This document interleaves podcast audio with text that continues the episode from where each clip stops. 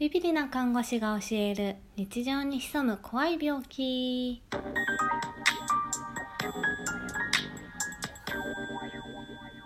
やっほー、こんにちは、もち太郎です。今日はいろんな意味でビビリな看護師もち太郎が本当に怖いと思う病気を紹介します。イエーイ。はい、日常に潜む病気ということで、かなり大きな括りになるんですけど、生活習慣病について話していこうかなと思います。生活習慣病って聞いたことある方が多いんじゃないかなって思うんですけど、例えば食習慣とか運動習慣と睡眠、喫煙、飲酒とかいった、生活習慣が要因となって起こる病気のことをまとめて生活習慣病って言いますね。有名なものとしては糖尿病とか肥満とか高コレステロール血症、高血圧などがありますね。肥満も病気に入ってるんですね。で、この生活習慣病の特徴ってもうすでに怖いんですけど、初めのうちに何も自覚症状がないっていうことと、なのでいつから病気になったのかっていうのが特定できないんですよね。そういったのも怖いですよね。もう気づいたら病気になってて、いつからなんだろうっていう感じですよね。で、そしてもっと怖いのが、一つの病気からどんどん他の病気もかかってしまうっていうことが怖いですよね。例えばなんですけど、ジャンクフードだとか甘いものとか偏った食べ物ばっかり食べてたら肥満になっちゃいますよね。で、そんな生活をずっと続けてたらコレステロールもどんどん上がって、脂質異常症っていう、高コレステロール血症とかそういうことですよね。そういう病気にもなりますし、血糖値のコントロールも難しくなって糖尿病にもなっちゃいますよね。で、太っているので睡眠時無呼吸症候群といって、寝てる時に一時的に呼吸が止まってしまう病気とか、そういったものにもなりやすかったりしますね。こういった具合に生活習慣によって起こる病気は、その生活習慣を変えない限り何個も重なって抱えてしまうっていうことがあるんですよね。で、その生活習慣病の中でも怖いなって私が思っているのは糖尿病なんですけど、糖尿病になると血管の中に糖が増えていくので、血管が脆くなっちゃうんですよね。で、その結果、目にも血管とかありますので、目の病気だったり神経の病気だったり、あと腎臓の病気っていうのを合併する可能性が高くなってしまうんですよね。本当に悪化すると目が見えなくなったりだとか、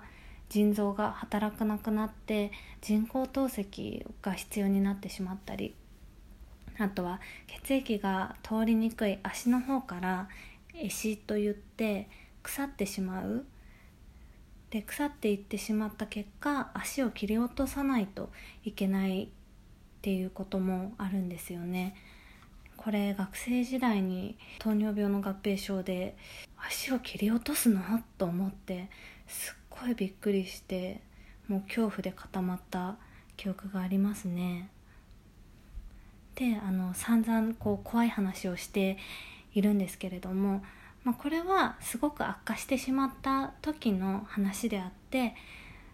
そこまで悪化する前に生活習慣をしっかりと見直してきちんと治療すれば多くの場合は防げますのでね。散々怖い話して脅かしちゃってたらすいません。病気になる前に生活習慣を見直してみませんかっていうお誘いです。お誘いですね。はい。で、生活習慣ってその名の通りもう習慣化してしまっているので、変えるっていうのはなかなか大変だと思うんですよね。私はタバコとお酒はしないんですけど、甘いものが大好きでついつい食べちゃうし、運動もそんなにしているわけではないので、ちょっと心配だなって思ってます。でもそういった生活習慣を一気に変えるのってやっぱり大変なので、少しずつがいいんじゃないかなと思います。これあれですね、かなり自分に甘いんですけど、自分だけじゃなくてあれですよ、皆さんも少しずつがいいんじゃないかなって思うんですよね。はい、というのも、完全に禁煙するぞとか禁酒するぞとかって決めて、ね、いきなり今まで大好きだったものをやめるっていうのはかなりきついことですし、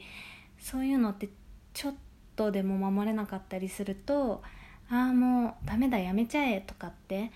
断念しやすくなっちゃうのかなって思うんですよね。なのでゆるルールでいいと思ってるんですよ。